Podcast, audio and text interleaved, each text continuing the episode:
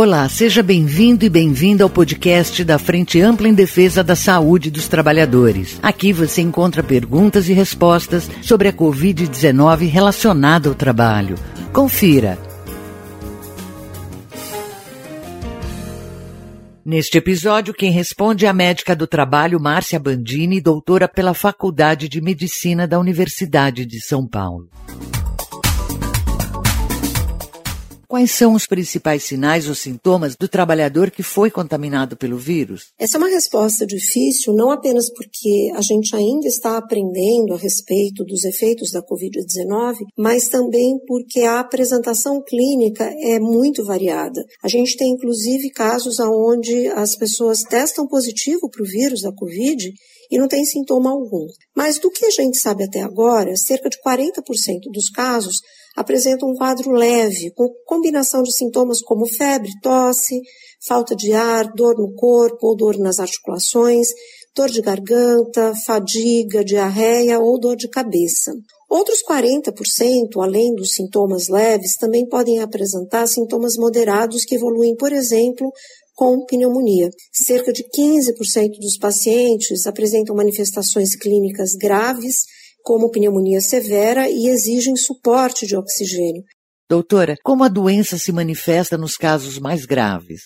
5% desenvolvem um quadro clínico mais crítico e que evoluem com uma ou mais complicações, como, por exemplo, insuficiência respiratória, síndrome respiratória aguda grave, é, sepsis, que é uma infecção generalizada e que pode evoluir para aquilo que a gente chama de choque séptico, que é muito grave, tromboembolismo, alterações de coagulação, falência múltipla de órgãos, inclusive com insuficiência renal, ou hepática, que é do fígado, insuficiência cardíaca, choque cardiogênico, problemas do coração, que a gente chama de miocardite, e acidente vascular encefálico, o famoso derrame, entre outras. Muito se comemora quando uma pessoa se recupera da Covid, mas pouco se fala sobre as possíveis sequelas que confirmam a gravidade da doença. Quais são as principais complicações que podem ocorrer?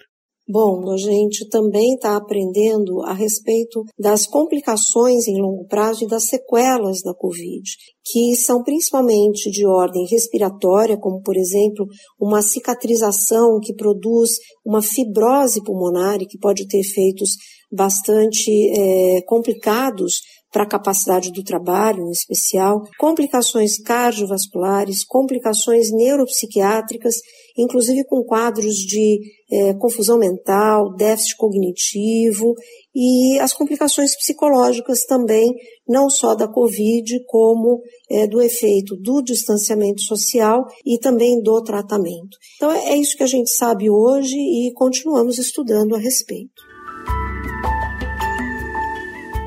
No caso do adoecimento do trabalhador, quais são os procedimentos para o reconhecimento da Covid relacionada ao trabalho? Para que a gente possa fazer o reconhecimento da Covid com o trabalho, naturalmente o primeiro passo é a gente estabelecer o correto diagnóstico de Covid. E para isso, eu faço aqui uma observação importante, que a gente não faz diagnóstico de Covid somente com confirmação laboratorial já é hoje é, rotina da Organização Mundial de Saúde e também protocolo do nosso Ministério da Saúde, que você pode fazer o diagnóstico também pela clínica ou quando você tem exame de imagem compatível com o tipo de lesão provocado pela Covid-19.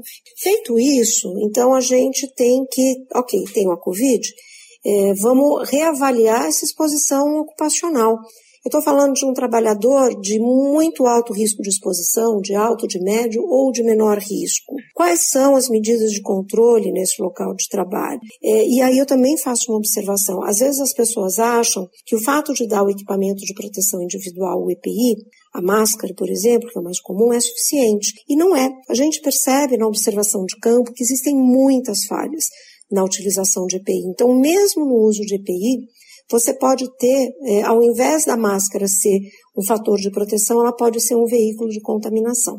Então tem que reavaliar a exposição no trabalho. Se você não consegue excluir a exposição no trabalho, a nossa recomendação seria que se reconheça a Covid como sendo relacionada ao trabalho, porque o trabalho tem esse é, papel central na distribuição, no comportamento da, da pandemia no Brasil. Doutora, que cuidados e medidas as empresas devem adotar quando um trabalhador adoece pelo vírus? Eu gosto de lembrar que o trabalhador precisa ser afastado, devidamente cuidado e acompanhado. A gente precisa estender esse cuidado também à sua família, para que o trabalhador não leve a Covid para dentro de casa e que a partir da sua família outros casos de contaminação aconteçam. A gente também precisa procurar dentro do ambiente de trabalho os contactantes com esse caso que a gente identificou e também afastar os contactantes. Não bastasse isso, investigar como é que estão as medidas de controle no trabalho e corrigir todas as falhas que forem encontradas. Você acabou de ouvir o podcast Saúde do Trabalhador. Apresentação: Cintia May. Acompanhe as redes sociais da Frente Ampla em Defesa da Saúde dos Trabalhadores. A Covid-19 é uma doença altamente contagiosa e ainda sem tratamento específico e vacina. Cuidar da sua saúde é cuidar da saúde de todos.